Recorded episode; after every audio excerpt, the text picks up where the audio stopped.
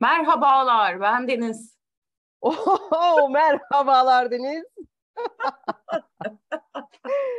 True Crime ve Çilek'ten Kimi podcast serimizin 91. bölümüne neşeyle hoş geldiniz.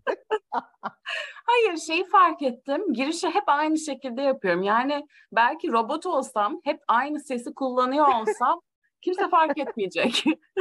yani fark ederiz ya en azından ben fark ederim diye umuyorum. Kardeşim sen fark edersin tabii ki. Ee, başlamadan önce biraz sohbet edelim isterim. Bugün pür neşesiniz Deniz Hanım. Tabii ki isterim ben de. Neden böyleyim bilmiyorum. Arkadaşlar Netflix'e gelen malum film hakkında e, bize de değerli yorumlarımızı sormuşsunuz. Sanırım hiçbiriniz 3 saate yakın olan bu filmi izlemediniz. Adı neydi ya? Dur bakayım. Blonde. Blonde. Aynen. Ee, Olcay biraz bahsetmek ister misin filmden? Ya biz, bizim hatta e, Marilyn Monroe bölümümüzle aynı gün yayınlamışlar galiba Netflix'te bunu. Bizden gördüm. Tabii ki bizi takip ediyorlar. Herkes bizi takip ediyor. Abi ben 15 dakika zar zor dayandım.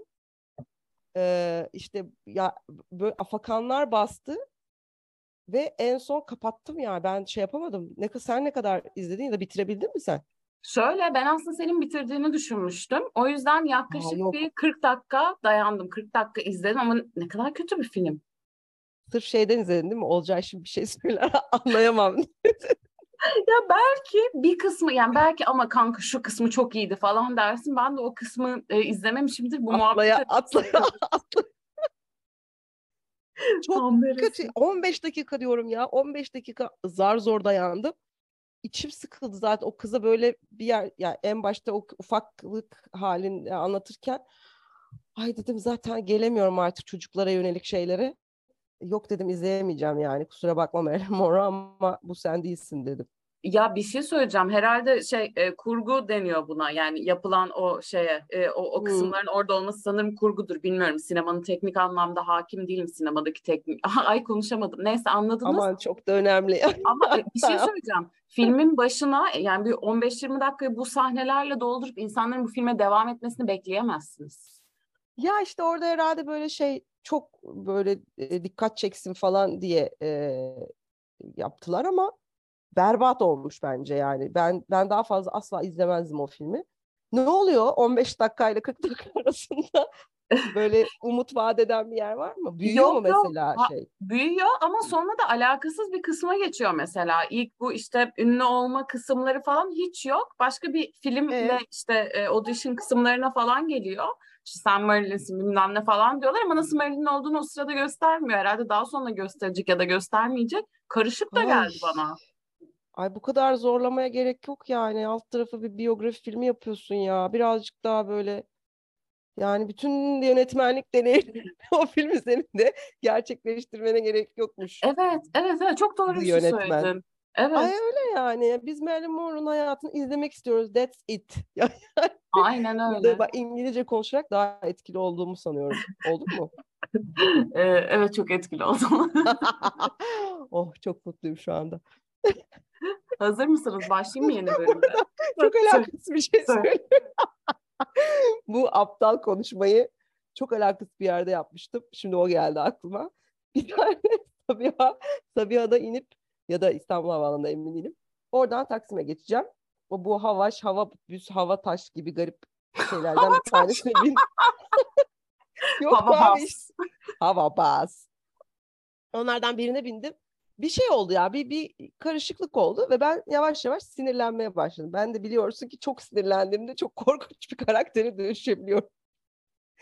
Neyse benim istediğim şeyi yapmadı şey e, şoför. Ne demek yapmazsın?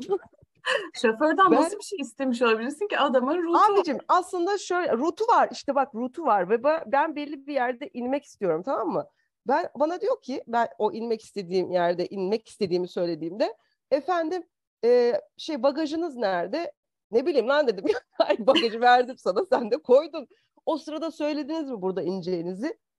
Böyle bir şey bilmiyorum dedim yani. Ben burada yani böyle burada inmem Sormadılar. gerekiyor. Ha, sormadılar yani. Sonra ben sendire falan gibi bir şeyler demeye başladı. Ve böyle şeye doğru ilerliyor iş. Yani hani yüzüme bakmıyor, umursamıyor. Hani bayağı orada artık şeye döndü. Kadın erkek ilişkisi beni hani e, insan yerine koymamak vesaire anlıyorsun yani tonlamalarından ya da şeylerinden. E sonra tabii ben böyle çığırımdan çıkma eşiğine geçtim yani. Hunharca bağırıp çağırarak. Ve ama sonra konuşmayı that's it diye bitirdim. işte ben demezsin normalde. Hiç böyle şeyler yapmam ki ben. Süper böyle böyle hayvan gibi yardırıyorum tamam böyle höt höt höt höt höt ve aşırı mantıklı konuşuyorum. Sadece yüksek perdeden konuşuyorum. Yani. Ve that's it diyerek bütün argümanı çürütmüş oldum. Adam güldü mü? Gülmemiştir. Ya, gülmedi ama mesela o sırada birisi beni çekseydi ve sosyal medyaya koysaydı ben aşırı gülerdim. şey olurdun değil mi? Dersit ablası, dersit diyen abla falan diye paylaşırlardı. Ay viral olurdun. Kız podcast'imizi de dinlerlerdi. Ay keşke. Neyse bu da benden küçük bir anıydı aklıma geldi anlatmak istedim. Teşekkürler. Biz teşekkür ederiz. Efendim bu bir öneri bölümü. Tuğa Şahin'e çok teşekkür ediyoruz önerileri için. Onun da birkaç tane güzel önerisi vardı. Bir, e, Duygu Yılmaz gibi onu da ara ara yaparız diye düşünüyorum. Ama tabii ki başka önerilere de sıra geldikçe yapacağız. Wisconsin'deki şerif Christopher Schmeling 31 Ocak 2004'ü çok soğuk bir cumartesi gecesi olarak hatırlıyor. Hava o kadar soğukmuş ki nefes almak bile acı veriyormuş. Kendisi ekip arabasından karakola doğru koşarken nefesini tutmuştu.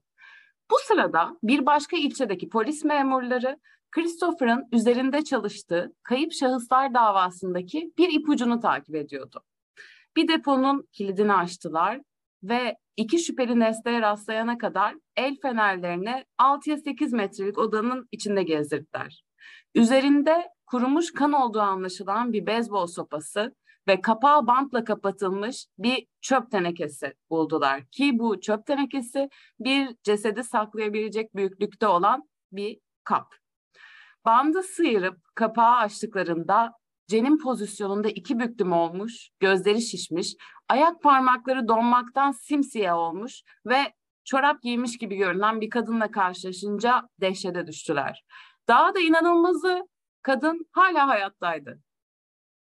Evlendikten kısa bir süre sonra Terry Candusa, kocası David Larson'ın gerçek yüzünü görmeye başlamıştı aslında. Pencere perdeleri yerinde değilse ya da havlular belli bir şekilde katlanmamışsa ona bağırıyordu. Duş alırken ya da banyoyu kullanırken kapıyı açık tutması konusunda ısrar ediyordu. Cam kırmak gibi kazalara verdiği tepkilerden o kadar korkuyordu ki böyle bir durum olduğunda kırılan camları komşusunun çöp kutusuna atıyordu, orada saklıyordu. Bir keresinde David çöpte dondurucuda yanmış bir sosis parçası çıkarmış ve parasını boşa harcadığı için karısını azarlamıştı. David'in spagetti yüzünden kavga çıkardığı akşamı asla unutmayacaktı Terry. Bir gün akşam yemeği hazırlıyordu ve tüm malzemeleri tezgahın üzerine koymuştu. Ki kocası bozulmadan erişte paketini kaldırmasını istedi. Terry karşı çıktı. Yemek yemek istiyor musun, istemiyor musun? Onlar kuru erişte dedi. David mantıklı olup olmamasının önemli olmadığını, Terry'nin onun dediğini yapması gerektiğini söyledi. Haliyle tartışma büyüdü ve Terry kendisini Bodrum merdivenlerinden aşağı koşarken, kocasından kaçarken buldu. Açıkçası gidecek başka bir yeri yoktu. David kapıların iç tarafına sadece kendi anahtarının açabileceği kilitler taktırmıştı. Ve Terry artık ben 30 yaşındayım. Bodrum'daki bir kutunun içinde oturuyorum. Kocamdan saklanıyorum. Ben ne halt ediyorum? Ben hayatıma ne yaptım diye düşündüğünü hatırlıyor. Bu olay artık Terry'nin David'den ayrılmak için ihtiyaç duyduğu katalizör oldu. Çiftin birlikte iki küçük kızı vardı ve Terry, David'in eninde sonunda onları da istismar edeceğini biliyordu. O ve çocukları bir sığınma evinde yaşamaya başladılar. O sırada hayatımdan endişe ediyordum, diyor. Boşandıkları gün David mahkeme salonunda oturmuş ağlıyordu ve onu buna pişman olacaksın diyerek tehdit etti. Bu olaydan yani boşanmadan 3 sene sonra Terry hayatını değiştirmişti. Kendisini ve kızlarını seven, dürüst, harika bir adamla Nick Nikolay tanışıp evlenmişti ve kısa bir süre sonra hamile olduğunu öğrenmişti. Ancak dertler bitmiyordu. David'den boşanması Terry'nin tam velayet için mücadele ettiği acı bir yasal savaşa yol açmıştı. Bana şiddet uygulayan neden çocuklarımızda yalnız kalsın ki diye savunuyordu kendisini. Ama mahkeme bir babanın çocuklarıyla vakit geçirmek istemesinden etkilenmişti. ee, burada wow. bir evet burada biraz konuşmak istiyorum. Sanırım bütün wow. dünyada değişmeyen şey bu. Baba çocuklarıyla Gerçekten. ilgilenmek istiyor. Lütfen velayeti ona verir misiniz? Wow, inanılmaz. Babası çocuğun elinden tutuyor. Wow. Aman ya nefret ediyorum. Gerçekten bu bütün dünyada aynı galiba ya. Sadece Türkiye ile sınırlı bir şey değil. Yani inanılmaz. Gece uyanıyor çocukları için. Wow. Böyle bir şey var. Mesela böyle e, anlatıla gelen şeyler oluyor. Yani ben benim tabii hayatımda çok daha fazla e, çocuk olduğu için yani Robin'in yaşı gereği. Yani işte her gece kalkar çocuğu için falan diye anneler anlatıyor ya bunu. Ulan tabii ki kalkacak yani. Sadece sen gidip sperm bankasından yapmadın o çocuğu çünkü. Ya da böyle işte çocuğun altını değiştirdi biliyor musunuz bebekken? Yani tabii ki değiştirecek. Şey gibi Hı. değil mi? Babalardan engelliymiş gibi bahsediyorlar. Bakın evet, bunu yapabildi. Abi. Oha vay engelliydi ama yaptı falan inanılmaz. Yani böyle bir süper kahraman imajı çiziliyor yani. Ah gerçekten çok kötü ya. Çok sinir o, olduğum bir konuydu. Olayı o yüzden konuşalım istedim. Olayımıza devam ediyorum, geri dönüyorum. David ne zaman kızlarını bıraksa ya da Terry'den çocuklarını alsa eski eşine karşı sözlü ve fiziksel saldırıda bulunmaya devam ediyordu. İşler o kadar kötüye gidiyor ki Terry artık o kadar çaresiz hissediyor ki çocukları McDonald's'ta ya da Nalbur'da yani halka açık yerlerde değiştirmeleri konusunda ısrar etmeye başladı. Terry bu süreçte iki kez polisi aradı ve sonunda David'e karşı bir uzaklaştırma emri çıkarttı. Emir, David'in silah bulundurmasını yasaklasa da Terry onun evde hala bir silah bulundurduğunu biliyordu. Ancak silahların orada olduğunu kanıtlamak için gereken arama emri olmadan polisin e, bir şey yapmasının bir yolu yoktu açıkçası. Terry yine de eski eşinin düşmanlığın ötesine geçtiğine dair umudunu koruyordu. Yani belki değişmiştir diyordu ya artık kaç sene geçti belki belki hallolur artık işler diyordu. Belki kurtarmışızdır diyordu. Ee, ama yine de kendisini koruması lazım. Dolayısıyla çocuklarını her almak istediğinde kocasından ya da arkadaşlarından kendisine eşlik etmelerini istemeyi düşündü. Bu arada David ne yapıyor hayatıyla? Hala evliyken yaşadıkları evde yaşıyor ve istifçiliğe varan koşullarda yaşıyor. Berbat bir evde yaşıyor. İğrenç, pis bir adam. Gelinliği, fotoğraf albümleri ve video görüntüleri de dahil olmak üzere düğünlerinden kalan hatıraları saklıyor ve bunları kızlarına, annelerinin sözlerini tutmadığının kanıtı olarak gösteriyor. Anneniz evlilik yeminini yerine getirmedi çocuklar. Bakın bizim e, düğünümüz böyleydi diyerek gösteriyor ve, olacak. Ve şeyde bunu velayeti e, yani şey e, babasının da görmesini sağlamak için mahkemede şey yapıyor. Bravo. Muhteşem. Çok iyi ya. Çok iyi. 31 Ocak 2004'e gidiyorum tekrar. İlk başladığım e, güne dönüyorum. O gün David alışılmadık derecede sakin bir gün geçiriyor. Demin söylediğim gibi boşanmaların üzerinden 3 yıl geçmiş ve o zamanlar 6 ve 4 yaşında olan kızlarının saklambaç oynadıklarını ve annelerinin onları bulmasını istediğini söylüyor. Annesini arıyor yani Terry'i arıyor. Terry'nin içgüdüleri bunu yapmaması gerektiğini söylese de çocuklarını hayal kırıklığına uğratmak istemiyor ve hadi bakalım deyip evin içine gidiyor. O günün ilerleyen saatlerinde Ted, Terry ve kızların dönmesi gereken saatten 3 saat sonra artık Nick polisi arıyor. Çünkü kimse ortada yok. Görevlilere David Larson'ın adresini verdiğinde adresi tanıyor aslında polisler. Çünkü e, buradan daha önce yine 911 aranmış. Nefes nefese kalmış bir kadın 911 aramış ve bu adresi söylemiş. Memurlar aslında oraya gitmiş ama evde kimse yokmuş. Komşuları sorgulamışlar ve David'in o sabah erken saatlerde Terry'nin arabasını Terry'nin arabasının içinde gördüğünü söylüyorlar. Sonra bir 911 çağrısı daha geliyor poliste. Bu kez bir tekrar bir kadın arıyor Kadının bilinci yetkililere kritik bilgiler verecek kadar uzun süre açık. Yani e, iyi durumda aslında konuşabiliyor en azından. Bu kadının adı Terry Nikolay. Eski kocası onu öldürmeye çalışıyordu ve kadın kocasının yeşil kamyonetinin arkasındaydı. Kızları hakkında hiçbir şey söylemedi. Dedektifler kızları bulma umuduyla David'in evine geri döndüler. Bunun yerine buldukları şey kayıp vakasını daha da acil hale getirdi. Nick'in tarifine uyan siyah eşofman altı, halıda büyük bir kan lekesi ve boş bir tabanca kılıfı. Artık Terry'nin ağır bir saldırıya uğradığı ve David'in silahlı olduğu varsayımıyla hareket ediyorlardı. Evet, buradan ben alayım sözü. E, yüze yakın emniyet görevlisi olayla ilgili ipuçlarını hemen takip etmeye başladı. E, hatta bununla da kalmadı. Terry'i hiç tanımayan gönüllüler tüm öğleden sonralarını polisin girmediği mahallelerde dolaşarak ya da polisin henüz ziyaret etme vakti bulmadığı evlerin bodrum katlarında yine dolaşarak ondan bir iz aramakla geçirdiler. Amber alarmı devreye girdi ama bir sonuç çıkmadı. Amber alarmını daha önceki bölümlerde anlatmıştık. Ee, yani hani kısaca siz de bakıp öğrenebilirsiniz her bölüm her şeyi defalarca anlatamayız çünkü değil mi arkadaşlar? Amber alarmı devreye girdi dediğimiz gibi polis David'in hava trafik kontrolörü olarak çalıştığı işe gitmesini bekledi. Ancak David geldiğinde arabasında Terry'den ya da kızlarından herhangi bir iz yoktu.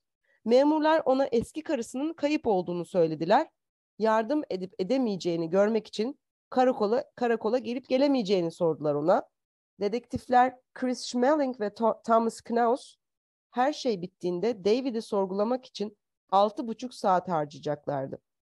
David hemen onlara Terry'nin kızlarını almaya gelmediğini, bu yüzden işe gitmeden önce çocukları kız arkadaşının evine bıraktığını söyledi. Yetkililer e, burayı kontrol etmiş ve çocukları orada bulunca rahatlamışlar ama iki kız da o gün annelerini görmediklerini söylemişler. Dedektif Chris Schmeling ona yalvarıyor, büyük bir saygıyla onunla konuşuyordum diye anlatıyor olayı. Terry'i canlı bulmaları için zaman çok önemliydi. Sonra dedektifler David'in evinde Terry'nin pantolonunu ve kanını bulduklarını açıklayarak resmen bombayı patlatıyorlar. Schmeling yalanlarını yüzüne vururken duygusallaşmaya başladı diyor. David Terry'nin kendisine saldırdığını ve nefsi müdafaa için karşılık verdiğini iddia etti. Gerisinin ise bir tür bulanıklık olduğunu söyledi. Ama yetkililer sonunda onu gözaltına almak için yeterli kanıta sahipti. Bunu yaparken dedektifler David'in üzerinde bulunan kartvizit ve makbuzlarla dolu bir cüzdan da dahil olmak üzere kişisel eşyalarına el koydular. İçinde David'in mülk sahibi olduğu kasabanın yakınındaki bir depolama tesisine ait bir kart buldular. Bir telefon görüşmesi o sabah ziyaret ettiği yerde bir depolama birimi olduğunu doğruladı. Polis memurları Terry'i o ünitenin bir köşesinde buldular. Vücut ısısı 29 dereceydi. Doktorlar daha sonra Terry'nin bir saat içinde öleceğini söyleyeceklerdi. Haftalardır karnında büyümekte olan fetüs artık yaşayamaz durumdaydı. David Larson, Terry'e kafatasında ezici bir yaralanma da dahil olmak üzere o kadar çok travma yaşatmıştı ki yetkililer onu çöp kutusundan çıkarmaya çalışırlarsa daha fazla hasara yol açacaklarından korktular ve sağlık görevlileri gelene kadar onu çöp kutusunda bıraktılar. Deponun konumu üzerine düşünen Schmeling, tüyler ürpertici bir sonuca vardı. Larsen bir hava trafik kontrolörüydü. Pencereden dışarı bakabilir, kulesinden depolama tesisini görebilir ve kızın acı çektiğini ya da çoktan öldüğünü anlayabilirdi. Ya buradaki kızdan kasıt e, şey, e, kadından bahsediyor. David cinayetten paçayı sıyırabileceğine o kadar güveniyordu ki Terry'i kamyonetinin arkasına yüklediği çöp kutusuna atmadan önce cep telefonu olup olmadığını kontrol etmemişti. Kızları evin arka yatak odasında kilitli bir şekilde otururken, aç oldukları için ağlarken ve arka planda oynayan film artık dikkatlerini dağıtmazken ona bir beyzbol sopasıyla vahşice saldırmıştı. Terry depoda ölüme terk edildikten sonra düşünceleri ailesine yöneldi. Çocuklarınız ya da hayatta kalmasını istediğiniz birileri varsa bu yeterlidir diyor Terry inanılmaz yaşam arzusuyla ilgili olarak. David'in adını söyleyerek etrafta olup olmadığını kontrol etti. Cevap vermeyince yardım için bağırmaya başladı.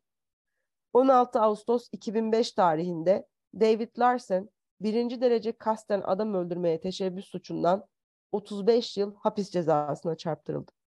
Terry neredeyse 7 hafta boyunca hastanede 10 farklı ameliyat geçirdi ve eve döndükten sonra bile birkaç hafta daha tekerlekli sandalyeye bağlı kaldı.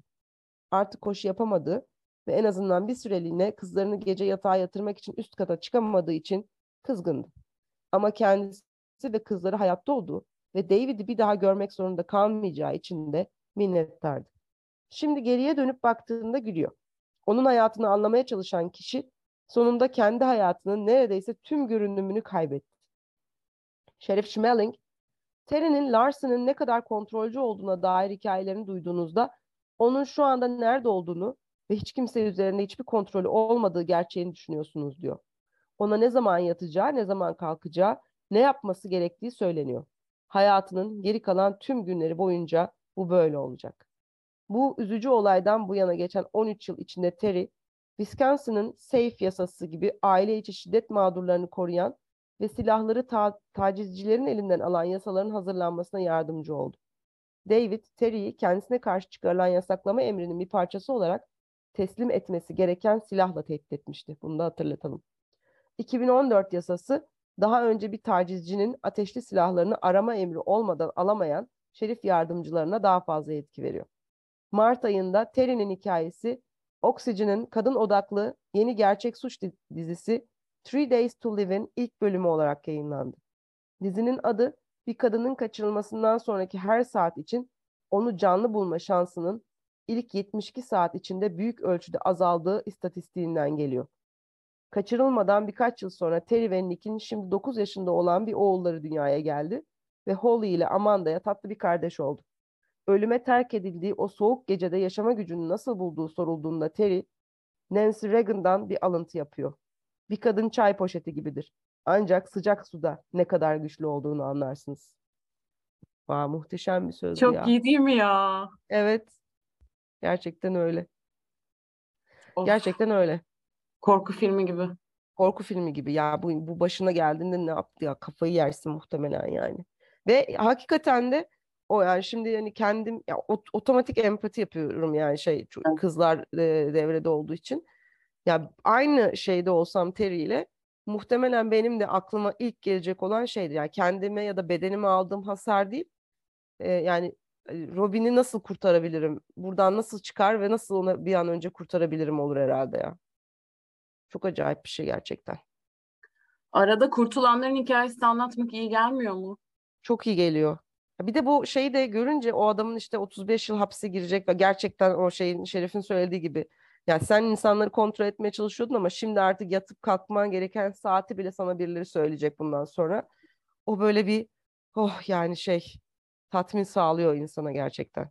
Şey falan ya bir de çok biliyormuş gibi işte yemekle ilgili şunu şöyle yap bilmem ne falan diyor ya al bakalım senin yemek saatine kadar biri karar verecek. Evet evet aynen öyle ya. Ay, ya ben algılayamıyorum. İnsanlar nasıl bu e, bu raddeye geliyorlar ya da hiç mi belli etmiyorlar mesela? Yani o evlenmeden önceki süreçte Terry bu adamın bu şekilde olduğunu anlayamadı mı yoksa o kadar bü- büyük bir manipülatör ki e, yani gerçi hep bu konuştuğumuz şeyler kadın Evet, erkek ilişkilerinde. evet. E, yani belki de gerçekten anlayamadı yani kadın bunun bu hali bu raddeye geleceğini. Evet yani şiddeti artmıştır. Psikolojik şiddetle başlayıp işte manipülasyonla işte Evet. fiziksel şiddete bağlamıştır. Bilmiyorum ki yani bu gerçekten şey çözemediğim bir şey. Hiç kimsenin çözemediği bir şey herhalde. Evet evet gerçekten öyle ama e, neyse yani cezasını çekiyor olması e, beni mutlu ediyor şu anda. Evet, evet, Çok evet. güzel Yani bir öneriydi bu arada yani Tuğha Şahin'e de teşekkürlerimizi iletiyoruz. gerçekten gerçekten çok şey yani e, sonuçlanan da bir hikaye ya bir yandan da kurtulmuş falan mutluyum bu hafta yani. Aynen aynen kesinlikle evet çok güzel. Ee, güzel bir ömürleri olsun dileyelim. Umarım.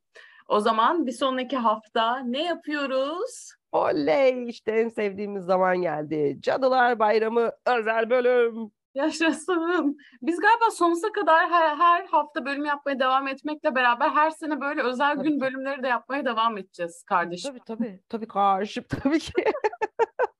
Tabii tabii onu yaptıktan sonra da yılbaşı özel bölümümüzü şey yaparız, düşünürüz. Aa, evet ama biz geçen sene yılbaşı bölümü yaptık mı? Yaptık, yaptık, yaptık.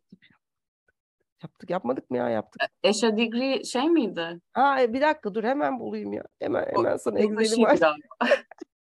Hemen Excel'imizi açalım ya. Ne olacak Lütfen yani? ya. Dur bakayım ya. Ne yapmışız? Sen o sırada biraz oyala bizi. O ben, bir şey Ben- söyleyeceğim. Öylece duruyorum ben şu an sessizlik oldu. Bu arada önümüzdeki bölümlerde yine bir konuklu bölüm yapalım diyorum.